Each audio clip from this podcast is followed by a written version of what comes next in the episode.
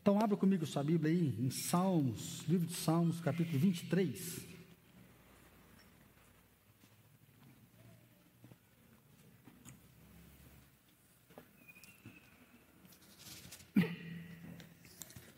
Salmo capítulo 23.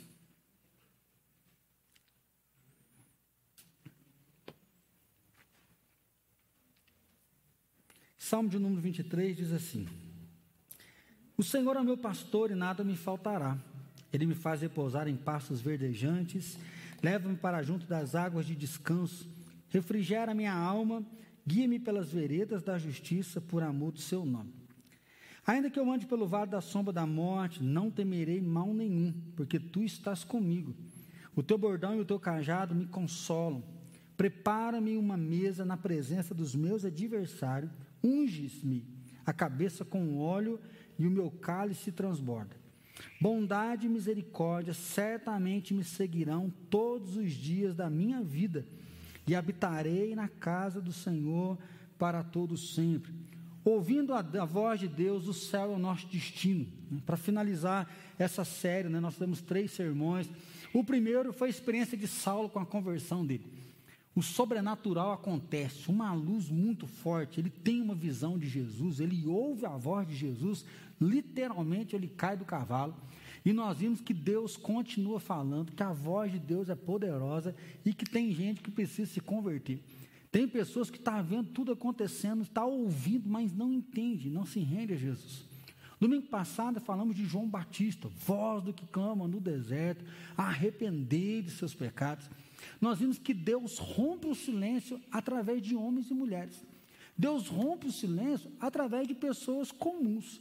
Nós não temos grandes milagres de João Batista, o que nós temos é pregação. O cara ele era santo, o cara usava roupa na ideia da humildade, o cara não bebia, então assim, o cara tinha um padrão né, de separação para Deus, de devoção a Deus, e diz que onde ele pregava o povo quer arrepender. Então Deus pode me usar, Deus pode te usar para tocar o coração de pessoas. Aí nós vimos que não adianta batizar, ou seja, não adianta ser crente para escapar do inferno. Porque o batismo não é uma libertação do inferno, o batismo é uma confirmação que eu tenho Jesus. E se eu tenho Jesus, eu não pertenço ao inferno e eu sou um cidadão do céu. Então, o meu batismo vai marcar boas obras, amor ao próximo, cuidado com as pessoas, uma vida que abandonou o pecado, vivendo realmente para Deus. E é esse anúncio de proclamar salvação às pessoas. Hoje nós vamos ver que a voz de Deus né, é um convite a entender que o céu é o nosso destino. Nós estamos ouvindo a voz de Deus, pedindo para Deus falar com a gente, não é só para dar uma quietada no coração. Não é ouvir a voz de Deus para dar uma acalmada, dar uma ajeitada, dar uma acertada, mas nós ouvimos a voz de Deus porque o céu é o nosso destino, é para lá que nós estamos indo. É, nós estamos acumulando tesouro no céu, a nossa vivência é para lá. Então nós movimentamos aqui, nós vivemos aqui, indo para lá e nós queremos ouvir para a gente poder ir e fazer bem esse caminho, trilhar bem aquilo que Deus chamou para nós.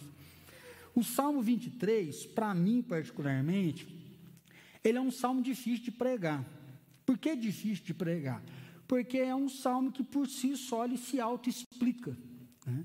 É um salmo que você lê, né, dificilmente fica com muita dúvida, porque a linguagem dele é muito fácil, é uma linguagem muito prática.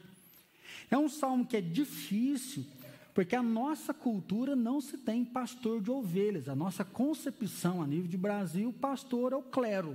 Né? Então eu sou pastor, vocês são as ovelhas, e aí são os níveis de pastores que a gente vê aqui. Então, quando Davi ele vem narrando que ele é uma ovelha, que Deus é o pastor, a gente fica muito na suposição. Né? Nós falamos muito o que, que é lá, a gente consegue explicar bem o que, que é um pastor, o que, que é uma ovelha, um animal, mas essa relação para nós, ela é difícil da gente captar, é difícil da gente marcar. Um terceiro ponto que para mim é difícil pregar, porque logo o versículo 1, o Senhor é o meu pastor e nada me faltará. Eu não sei na época de Davi, mas a nossa época é marcada pela falta. A nossa época ela está sendo muito marcada pela insatisfação. Então, assim, como que a gente aqui lê um salmo dizendo o Senhor é o meu pastor, mas a gente foi vestir a roupa, reclamou que a roupa não estava cabendo. Né? Reclamou porque as roupas, está tudo no guarda-roupa e a pandemia não deixa a gente fazer mais nada. Como que a gente fala, o Senhor é meu pastor, mas durante a semana você já reclamou do teu emprego, você já reclamou do frio, você já reclamou do sol, porque no sol está quente, na sombra está frio, você já reclamou do seu marido, você já precisa trocar essa casa, eu preciso arrumar isso, eu preciso arrumar aquilo. Então, assim, como que o cara chega num nível de dizer que nada vai faltar, sendo que parece que nós estamos na falta de tudo? Ah, eu preciso ouvir a voz de Deus, né? Ah, eu estou precisando estar apaixonado, eu perdi aquela paixão, né? Ah, então, então assim, Todo mundo, se a gente for passar uma listinha aqui, né? Quem tem alguma falta? Acho que todos nós vamos colocar uma falta. Assim, como que a gente olha para esse salmo e consegue realmente beber dessa fonte? Como que nós seguimos olhar para isso aqui e ver essa verdade? E aí, o que, que eu tenho pensado algumas coisas? Existem alguns tipos de pessoas nessa pandemia, alguns que estão correndo, desenfreados, trabalhando feito louco, porque a pandemia acelerou tudo. Tem que aprender, tem que reinventar, tem que fazer. Eu estou brincando com a Frank, tem algumas lojas que ela segue toda semana na live das 6 às 11 horas da noite, vendendo, vendendo, vendendo. Falei, gente, você nem abre loja de dia mais, de dia não vende nada, porque assim, é um negócio sem cabimento. Sim, é um consumir desenfreado e promoção daqui, promoção de lá, eu não posso perder. Antes do povo anunciar, o povo já fala, eu quero 35, eu quero, nem viu o preço, mas já está ali naquela correria. Né? A gente está se percebendo ansiosos, temerosos, né? assim, nossa, aí chega a morte, um parente pega o Covid, um amigo da igreja pega, a gente começa a ficar preocupado, e que para onde vai estar tudo isso? Assim, à beira de um colapso nervoso, em busca do conquistar e do ter, todos nós queremos. Você quer terminar a escola, você quer terminar a faculdade, nós queremos ter um casamento feliz, nós queremos ter uma vida melhor, só que isso parece que acelerou a gente demais. Por outro lado, nós temos também uma ala dos desanimados. Cansou, estressou, burnout, depressão, frustração. Porque tem gente que tudo deu errado. Tem pessoas que perderam emprego, tem pessoas que tomaram prejuízo, tem pessoas que perderam amigo nessa pandemia, tem gente que tudo dá errado na vida dela.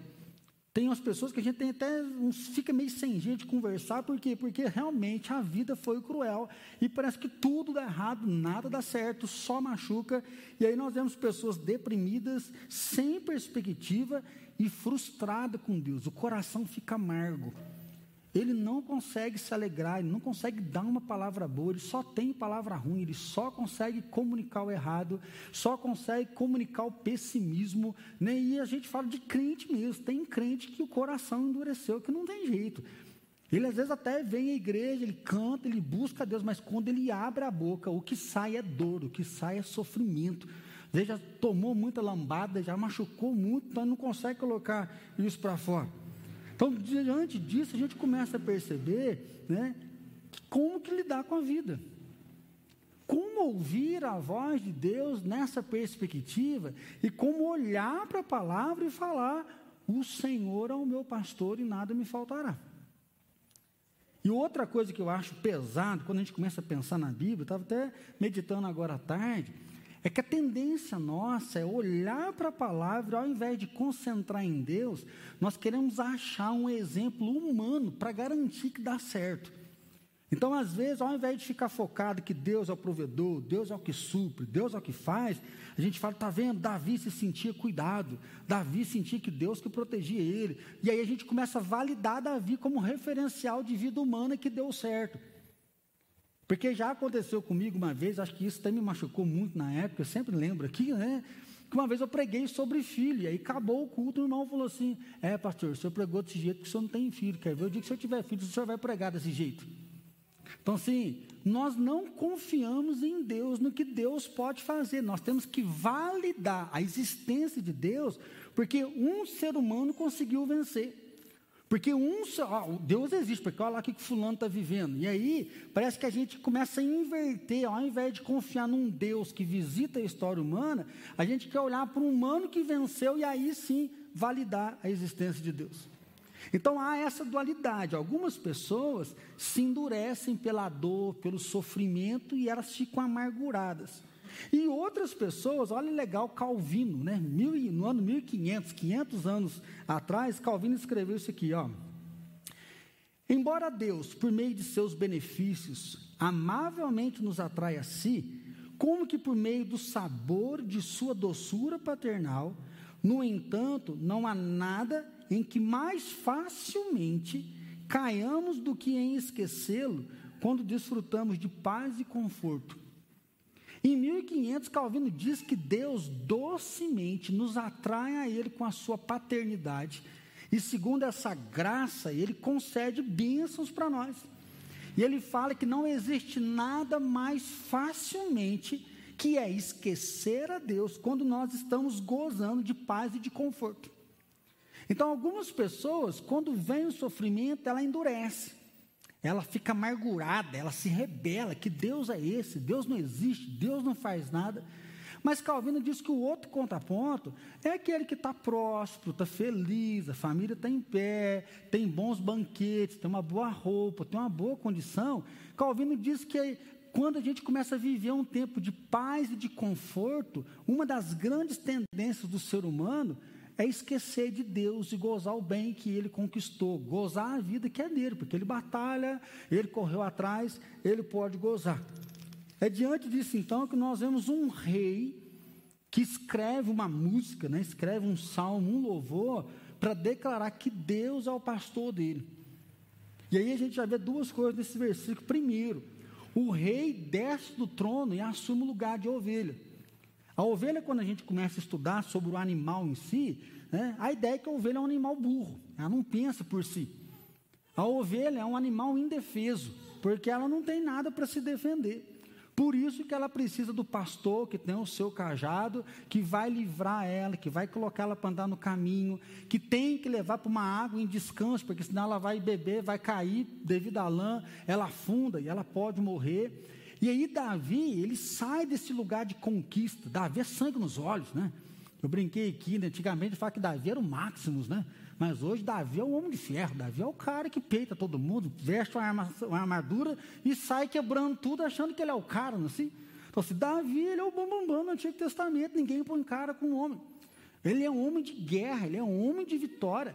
Davi é aquele que pega 300 homens covardes, endividados, depressivos, e esses caras se tornam grandes valentes. Assim, Davi é um homem, só que agora ele sai do trono, ele assume o lugar de humilhação, ele assume o lugar de indefesa, ele assume o lugar de necessitado. Ele fala assim: O Senhor é o meu pastor. Outra coisa bonita é porque ele fala meu. O negócio é individualizado. Ele pega esse Deus que é o Senhor do cosmos, é o dono de toda a criação, esse Deus que é o Senhor de toda a humanidade, daqueles que vieram, daqueles que estão, daqueles que vão vir, e ele consegue falar meu. O Senhor conhece meu nome, o Senhor sabe das minhas qualidades, o Senhor sabe das minhas dificuldades. O Senhor é aquele que cuida de mim, o Senhor é aquele que me direciona e é aquele que caminha comigo. É bonito então olhar para essa história de Davi e ver que nessa relação com Deus, como que ele ouviu a Deus, como que ele teve essa visitação do sucesso, ele teve a visitação do fracasso, de algumas derrotas, mas a gente percebe em toda a caminhada dele como que ele consegue perceber a Deus, como que ele consegue se render a Deus, como que ele consegue deixar que a palavra de Deus se torne verdade e mude o caminhar dele. E aí sim, né? Ele ouve a voz de Deus, o que? Do céu ao destino, porque ele vai encerrar esse salmo dizendo: para sempre eu vou estar na tua presença, para sempre eu vou estar no teu santo tempo, para sempre a minha vida vai ser com você. Então Deus é o provedor de todas as coisas. Aí o momento que ele diz que o Senhor é o meu pastor e nada me faltará. Fazer uma declaração que Deus é o pastor e nada vai faltar, é fazer uma declaração de que Deus provê todas as coisas é ouvir essa voz, se lançar nela, confiar nela e poder viver ela. No princípio, a terra era sem forma e vazia. Deus chama a existência do nada, Deus cria do nada. É poder saber que mesmo que você está no caos, mesmo que a tua vida está desorganizada, mesmo que você acha que não tem chance, que não tem solução, não tem palavra, ninguém pode fazer nada por mim. Davi diz: Deus pode, porque Ele não falta, porque ele não falha, porque ele tem uma voz de criação, ele não precisa imitar, ele não precisa de uma célula para clonar, ele cria a existência, ele traz a existência, ele traz a luz. Deus unge Davi lá no campo, e aí a gente vai ver que essa marca é justamente de um homem que vive com Jesus a todo tempo, que vive com Deus a todo tempo. A história dele é tão forte porque Jesus vai vir da linhagem davídica, vai vir o Messias. Jesus vai vir anos depois, ou seja, o filho de Davi está chegando entre nós. Davi é o cara que não assume Deus só depois da conquista. A gente não sabe quando foi esse momento dele com Deus, mas o que nós temos é que toda a história dele é pautada por alguém que andava com Deus, que acreditava em Deus, que ele tinha uma vivência com Deus. Lá no pasto, né, já preguei aqui, mês retrasado, Deus chama ele no pasto, ele mata um tigre, um leão, ele mata um urso, ele enfrenta né, o gigante, no momento que ele pode matar Saul para assumir o trono, ele fala, eu não vou assumir o trono fazendo coisa errada, se é para eu sentar nesse trono, Deus vai me colocar nesse trono, eu não preciso trapacear, eu não preciso mentir, eu não preciso dar um jeitinho para ajudar a Deus, porque Deus ele é justo e no momento certo a justiça vai vir. Por quê? Porque se eu sirvo a Deus, nada me falta. Davi, ele traz essa palavra e ela é forte, porque tem um momento que ele é expulso do templo, do, do palácio.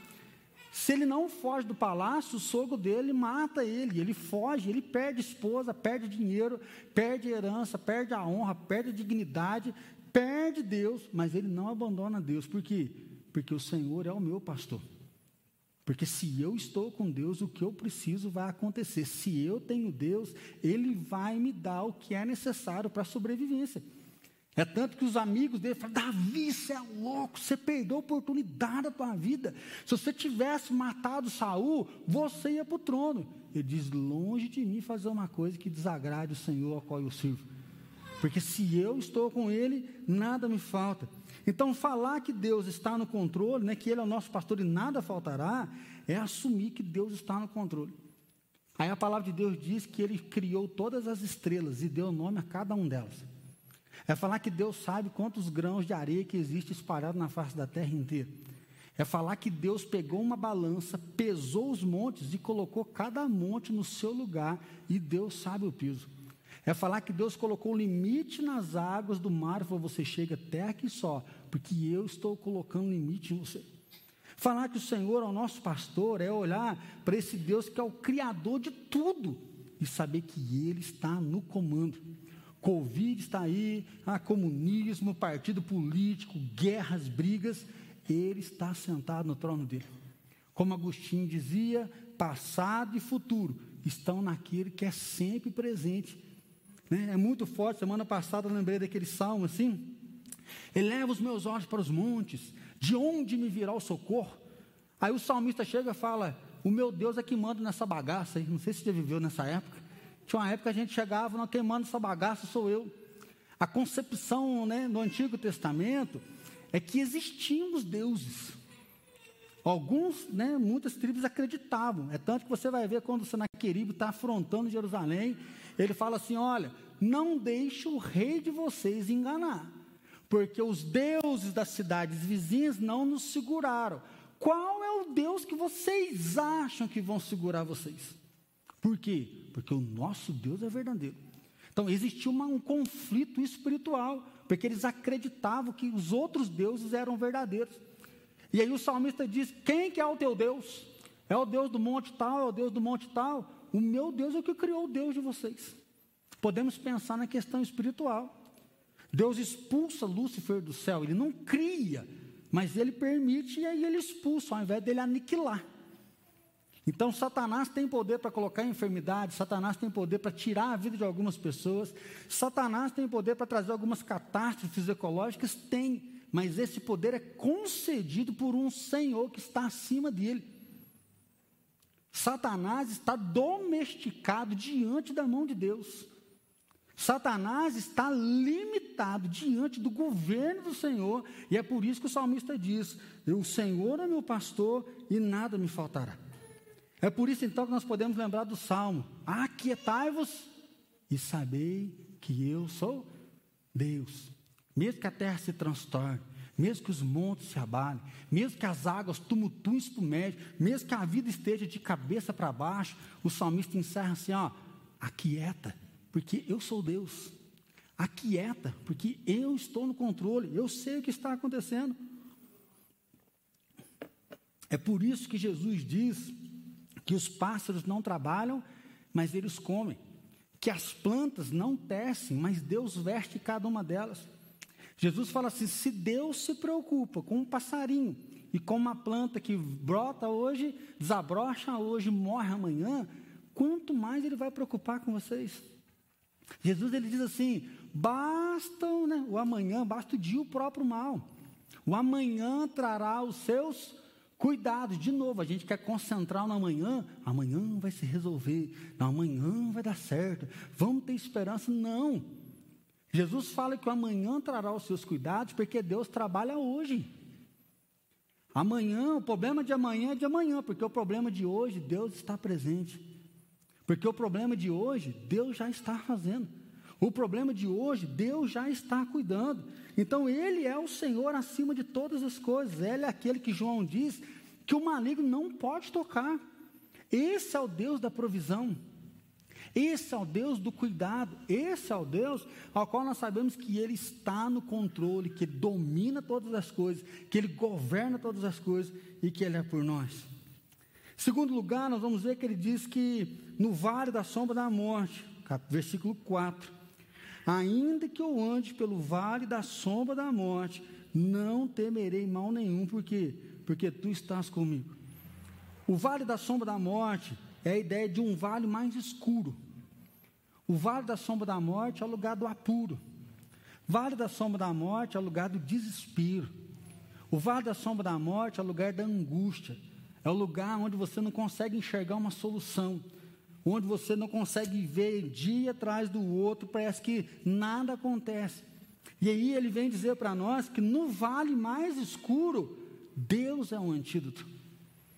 No vale mais escuro, Jesus é o nosso antídoto. Ele diz: Olha, mesmo passando pelo vale da sombra da morte, eu não vou temer, por quê? Porque tu estás comigo. Uma das maiores mentiras que tem sido feito verdade no nosso coração é que Deus não está junto com a gente. O diabo está conseguindo colocar no nosso coração uma mentira que nós estamos vivendo ela com verdade, que Deus nos abandonou no deserto. Porque Deus não fala mais comigo, Deus não manifesta mais, eu estou num tempo de prova e Deus não está comigo. E aí, no vale da sombra da morte, nós começamos a ficar desesperados, esperando Deus, esperando Deus, esperando Deus. E aí, como a gente está sozinho mesmo, nós temos que dar o nosso jeito.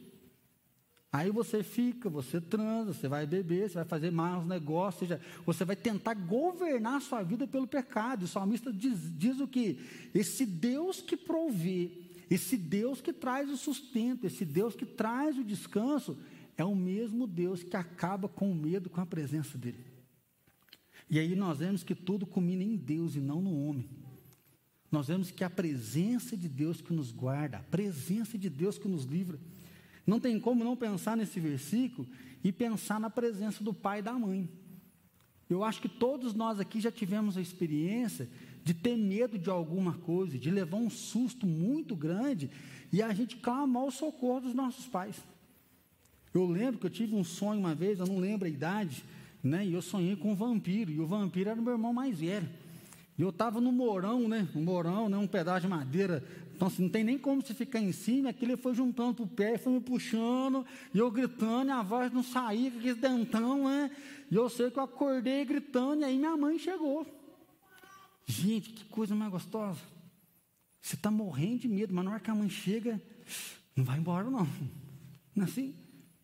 E aí a presença da mãe ali a gente apaga rapidinho. Agora que a gente é pai, a gente esquece um pouco dos nossos medos. Mas esse dia Alice né, teve um susto lá e você vai lá, pai, não sai daqui não, pai, fica aqui, não vai embora não. Não, papai não vai sair não. A gente sai de fininho, depois a gente volta se precisar. Né?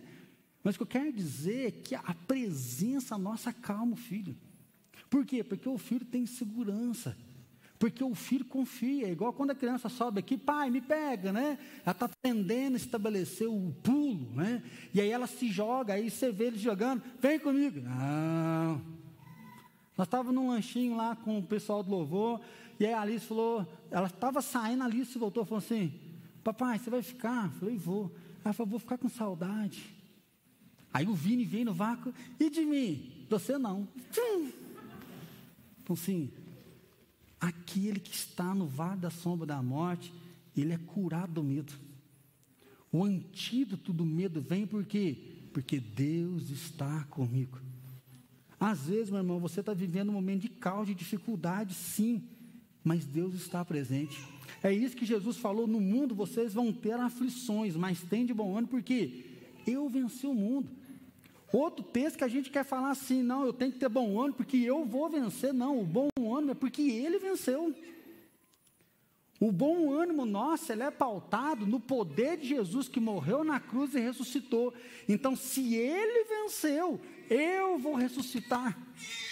O que Jesus diz para nós, ó, tem de bom ânimo, tem de bom ânimo, tem de bom ânimo, porque eu ressuscitei, e se eu ressuscitei, vocês também vão ressuscitar.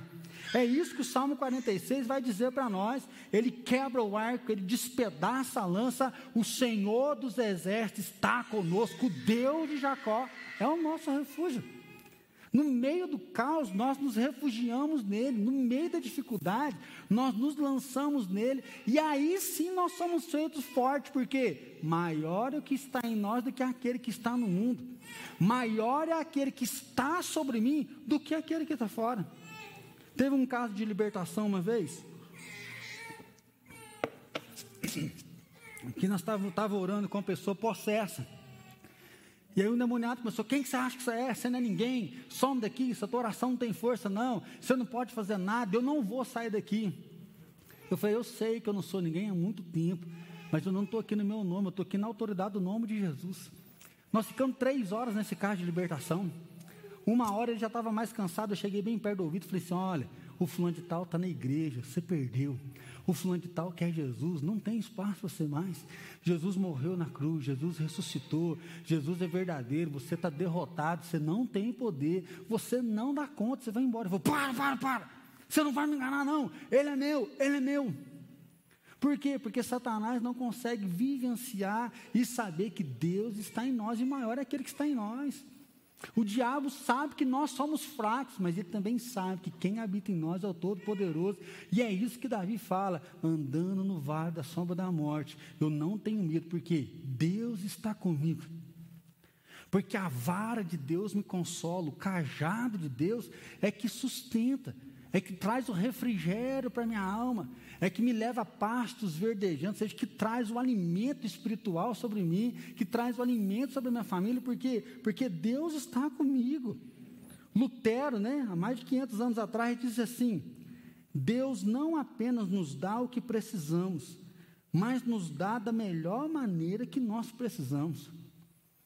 Falar da providência é muito difícil por causa da nossa falta. Porque, ai, não vai faltar, mas, nossa, está tão difícil a vida, porque nós, estamos, nós não aprendemos a disciplina do contentamento. Nós não, não aprendemos a disciplina da gratidão. Nós somos considerados ingratos. Jesus curou dez leprosos, um só voltou para agradecer. Nós compramos coisas, nós vivemos uma vida boa, mas a tendência é cuspir no prato que comeu, porque nós não somos muitas vezes gratos, né? A maioria das pessoas não conseguem ser. Olha o que, que Lutero diz: Deus não apenas nos dá o que precisamos, mas nos dá da melhor maneira do que precisamos. Não tem como ler isso aqui e não lembrar da palavra que ele diz: Eu é que sei que pensamentos eu tenho a vosso respeito. Pensamento de paz e não de morte, para dar a você o fim ao qual você deseja. Entrega o teu caminho a mim, confia em mim, e o mais eu vou fazer. Agrada-te de mim e eu vou satisfazer os desejos que estão no seu coração. Meus irmãos, quando nós olhamos para a nossa vida, às vezes a gente começa a ver o caos, as dificuldades que a gente tem para vencer, o que, que nós temos que superar. Essa semana vai ter muito frio, nossa, mas como que vai ser? Então, assim, tem muita coisa que aflige a nossa alma, mas nós esquecemos de ver como que Deus está cuidando da nossa história. Nós esquecemos de ver como que nós melhoramos já com Jesus. Estava brincando aqui, né, meditando sobre esse, esse tópico. Eu estava lembrando, meu avô se converteu já com mais idade, minha avó também, por parte da minha mãe. Minha mãe e meu pai se converteram. Lá em casa, todos os três se converteram. A minha filha, graças a Deus, já está no caminho quatro gerações servindo a Deus. Quatro gerações caminhando com o Senhor e os meus bisavós, eu não tenho história. Mas sim, a mudança que Deus trouxe. Perderam uma foto, né? O Nelson, acho que deve ter até visto lá em Machado. Fizeram uma homenagem para eu ir para o seminário e pegaram uma foto minha, mas perderam essa foto. E eu só tenho ela na minha memória. Seis anos de idade, sentado no encosto do sofá, com as pernonas cruzando, careca e com os dois dentro da frente podre. Né? Graças a Deus que eu só na memória, assim. Careca, não é porque não tinha cabelo, não é porque tinha muito piolho. E a mãe não conseguia dar conta de ficar limpando, então vai lá e tchá, meteu a máquina para poder ficar mais fácil. Como que Jesus mudou essa história?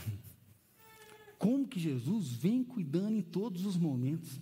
Como que Deus vem trabalhando em todo o tempo na nossa vida, mas o medo nos aflige achando que Ele não está presente. O medo nos aflige achando que na nossa vida não tem nenhum milagre, não tem nenhum cuidado, não tem nenhum sobrenatural, e nós temos a audácia de achar que a gente chegou aqui sozinho. Nós temos a audácia de achar que o que deu certo, ó, se não fosse eu ficar firme, só que Davi diz: não, o que eu tenho vem do Senhor. Davi, ele peita as guerras, ele vai para o desafio, ele não foge à peleja, mas ele consegue dizer: O Senhor me consola, o Senhor está presente em todos os desafios. Eu sempre cito aquele versículo: a alegria do Senhor é a nossa força. Não é a minha alegria que é a minha força, não é a minha alegria que é a minha motivação para vencer, não é a minha alegria que vai me dar todas as vitórias. Esdras, ele fala com o povo que estava chorando, arrependido, no momento de reconstrução, fala por que, que os nossos pais pecaram, por que, que os nossos avós pecaram, olha o sofrimento que nós estamos hoje, porque eles começam a ouvir a palavra, e diz que todo mundo cai no choro, e Esdras fala, para de chorar gente, para de chorar, e o povo chorando, chorando por, fim, fala, cala a boca, engole o choro, hoje é dia de alegria, porque nós nos reencontramos com Deus, nós reencontramos com a palavra. Hoje é dia de festa, então pega carne gorda, pega bebida doce, porque a alegria do Senhor é o que? A nossa força. Domingo passado aconteceu algo muito gostoso, compartilhei com vocês a primeira parte. Eu vim para cá sem querer ter vindo domingo passado. Domingo passado é um dia que eu estava cansado, um pouco abatido, dormi um sono, e eu não queria vir. Só que eu lembro que eu falei que, irmãos, eu não sei como é que está o coração de vocês, porque o meu coração aqui está explodindo. Ainda bem que eu vim. Terminamos o culto 9 e 10 ainda, né? Quem conhece a logística de culto sabe que eu preguei muito domingo, porque teve só quatro louvor. E aí depois uma pessoa mandou uma mensagem e falou, pastor, eu quero agradecer porque o senhor foi na igreja. O senhor não sabe o tanto que o senhor foi usado para tocar o meu coração. Falei, pastor, eu quero te agradecer porque Deus ministrou muito na minha vida, Deus tocou muito na minha vida. E aí, sabe o que é gostoso de ouvir? Porque se fosse por mim, meu sentimento, ó. Mas a alegria do Senhor é a nossa força. Por quê? Porque o Senhor é o nosso pastor e nada nos faltará. É por isso que nós andamos pelaquilo que nós cremos e não pelaquilo que nós vemos. Porque a tendência nossa é ver só o caos. Postei uma foto compartilhando da Bianca, estamos orando pela vida dela. Os pais participaram uma época da igreja aqui. Ganhou o neném, deu uma hemorragia, não consegue estancar a hemorragia e já mandou ela para BH. Estão fazendo uma campanha aqui em Alfenas, na cidade, para ajudar os pais, até a questão financeira. Olhei no Instagram, 600, 700 visualizações. Falei, frão do céu, parece que não dá tanta visualização. Ela foi desgraça dá sucesso, né? Não é assim que a gente vê? Por que, que o jornal nosso só mostra desgraça? Por que, que o jornal nosso só fala que não tem vacina, que o outro faz mal, que o político faz isso, o político faz aquilo? Por que, que se gasta horas e horas que foi estupro e foi o roubo? Porque o mal nós gostamos. Nós gostamos do mal.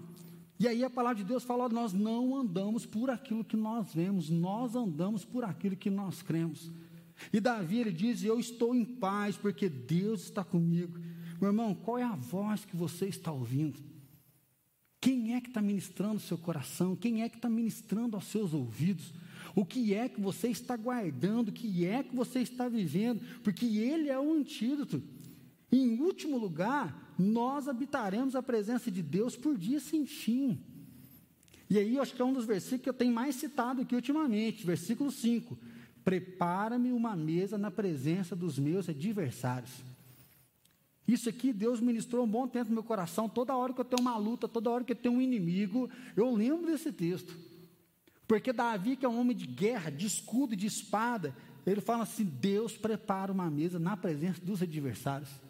Para você sentar para comer, você tem que ter paz. Sentar para comer é comer um banquete.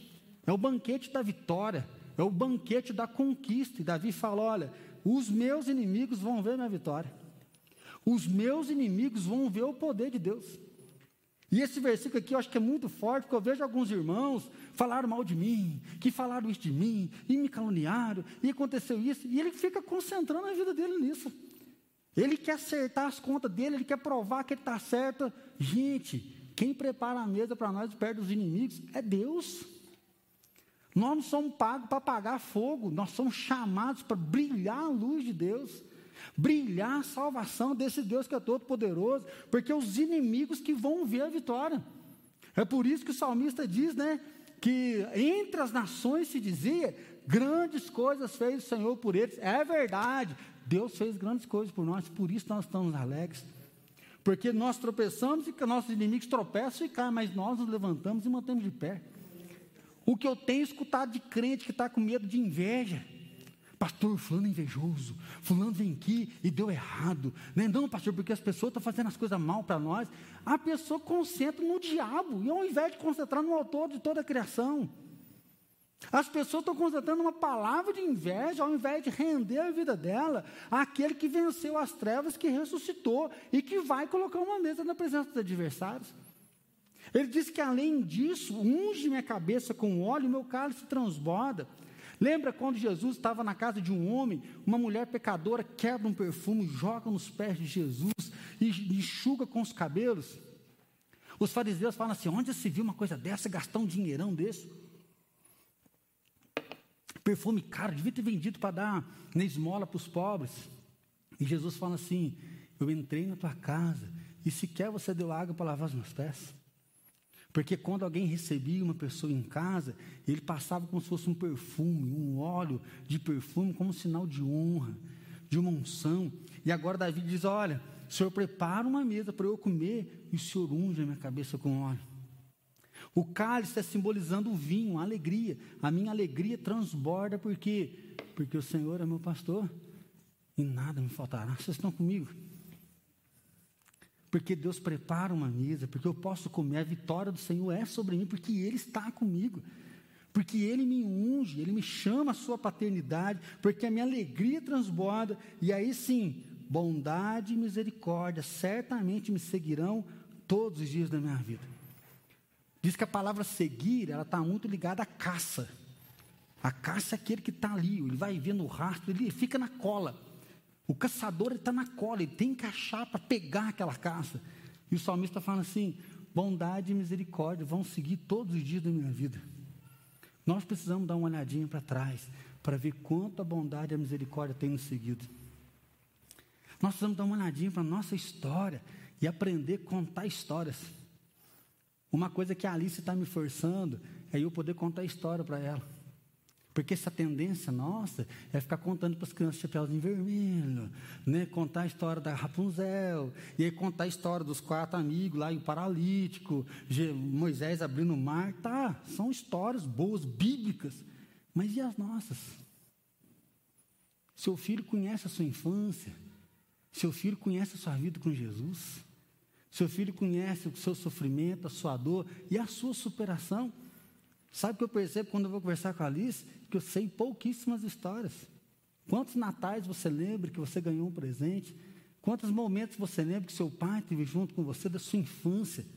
Porque nós estamos deixando a nossa história de lado, nós estamos deixando a nossa vida de lado, concentrando tanto nas coisas que vão vir, que a gente acha que bondade e misericórdia não estão presentes. Mas o salmista consegue olhar e fala: caramba, Deus não se aparta, Deus está presente, a bondade e a misericórdia dele está me cuidando. E aí sim, e habitarei na casa do Senhor para todo sempre.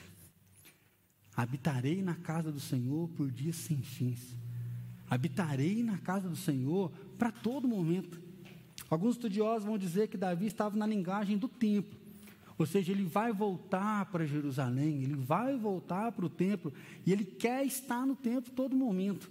Porque o templo era considerado a habitação de Deus, o templo era considerado o lugar onde Deus habitava. Mas nós sabemos que hoje nós estamos reunidos aqui para renovar nossa fé, renovar nossa comunhão, renovar nossa vida para com Deus. Você está em casa, linkado na palavra de Deus. Mas um dia nós vamos encontrar com Ele na eternidade.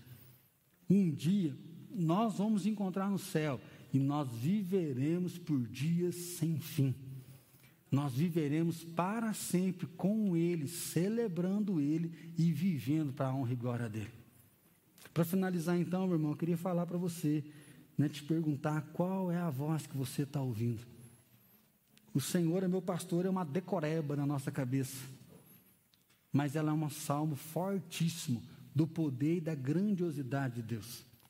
Eu finalizo com Apocalipse 3, capítulo 20. Jesus ele diz assim: Eis que estou à porta e bato. Se você abrir a porta, eu vou entrar e eu vou cear com você. Esse texto a gente às vezes fala para quem não é da igreja, quem não é convertido. Ó, oh, abre o teu coração, Jesus está às portas, você precisa entregar a tua vida a Jesus. A gente pode usar, porque a palavra de Deus ela é dinâmica, o Espírito Santo toca onde ele quiser. Só que esse texto não é para incrédulo. Esse texto de Apocalipse 3 não é um texto evangelístico. Esse texto de Apocalipse capítulo 3, Jesus está olhando para a igreja, para os convertidos, para os batizados, para os que professaram a sua fé, para os que se diz cristãos, filho do Deus Altíssimo. Jesus fala assim: ó, eu estou à porta. Mas sabe por que, que ele está à porta? Porque aquela igreja colocou Jesus para fora. Essa porta não é uma porta física, porque nós sabemos que figuradamente Jesus mora no nosso coração.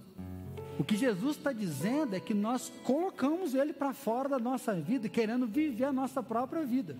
Eu sou o meu pastor, eu me basto. E aí colocando coisas no lugar de Deus, a tal ponto que Deus foi colocado para fora. Ao invés de Jesus fazer assim, ah, vocês não querem problema de vocês, vão se lascar então, que é assim que a gente faz com algumas pessoas, né?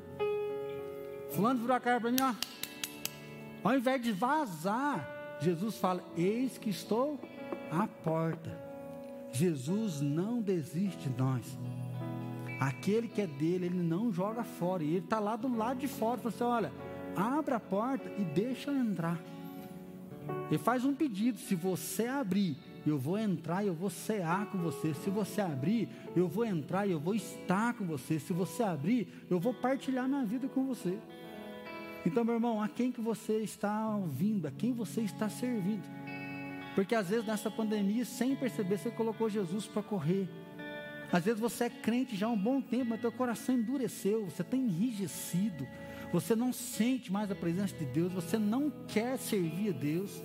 Você acostumou tanto com o pecado e às vezes tomou tanta burdoada que você, ah, não, não quero saber disso mais não. A gente serve a Deus, só toma, toma mesmo e vai tomar. Mas no último dia nós estaremos com Ele, servo bom e fiel, vinde, entrar para o gozo eterno. Mas Jesus nos convida, abre o teu coração. Então eu queria convidar você a fechar os seus olhos e pensar aí, Jesus está dentro ou Jesus está fora? Será que Jesus está aí dentro, num quartinho, num lugarzinho? Ou será que Jesus está para o lado de fora? Se Jesus está para fora, meu irmão, convida ele para dentro. Se você já deixou Jesus distante, chama Jesus para o banquete, fala: Jesus, eu preciso do Senhor. Senhor Jesus, não dá para viver sem Ti. Fala para Jesus dissipar esse medo, para você romper suas barreiras. Se as suas emoções têm atrapalhado você de servir a Deus, deixa que a alegria dele seja a tua força. Está na hora de nós voltarmos os nossos olhos para Ele, voltar o nosso coração para Ele e falar: Deus, o Senhor é tudo que eu preciso. Eu posso, Senhor, todas as coisas. No Senhor é possível vencer, é possível vencer as batalhas, é possível vencer as dificuldades. O Senhor é vivo, o Senhor está aqui. Senhor Jesus, nós pedimos perdão porque tem momentos que nós colocamos o Senhor para fora da nossa vida. Jesus, nós não queremos ser uma igreja palco, uma igreja teatral, mas nós queremos ser uma igreja que te adora espírito e verdade. Senhor Jesus, perdoa a nossa frieza espiritual, perdoa o nosso enrijecimento, perdoa a nossa incredulidade, perdoa o nosso esfriamento, perdoa a nossa falta de vontade de buscar o Senhor. Jesus perdoa, porque muitas vezes nós concentramos na dificuldade, concentramos nas ofensas, nós concentramos nos problemas e esquecemos que agindo o Senhor ninguém pode impedir. Esquecemos que é o Senhor que dá a vitória, é o Senhor que vai se vingar por nós, é o Senhor que vai honrar cada um de nós, é o Senhor que vai trazer a nossa bênção. Deus nos perdoa pela nossa ingratidão, porque realmente bondade e misericórdia têm visitado a nossa vida. Nossa, se não fosse a tua mão por nós, a gente estaria perdido, lascado, mas o Senhor mudou o rumo da nossa história, o Senhor tem mudado o rumo da nossa família, e no Senhor nós podemos seguir. Jesus vem cear conosco, Espírito Santo vem cear conosco.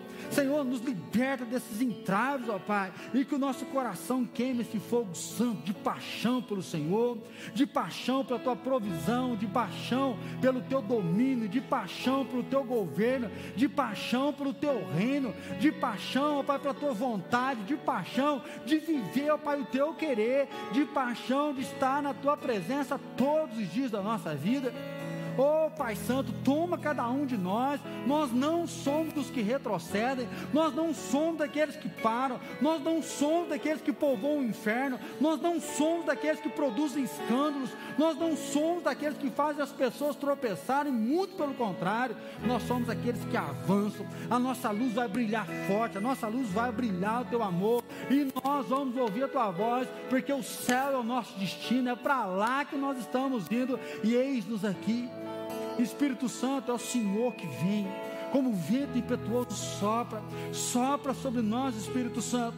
É o Senhor que toca, é o Senhor que convence. Nós queremos ser tocados, nós queremos ser moldados, nós queremos ser transformados. Oh Deus querido, toma cada um de nós porque nós cremos que a bondade e misericórdia vão nos seguir todos os dias e nós habitaremos, Deus. Nós habitaremos o teu templo, habitaremos a tua presença por dias sem fins, para a honra e glória do teu santo nome. Amém, Senhor. Amém.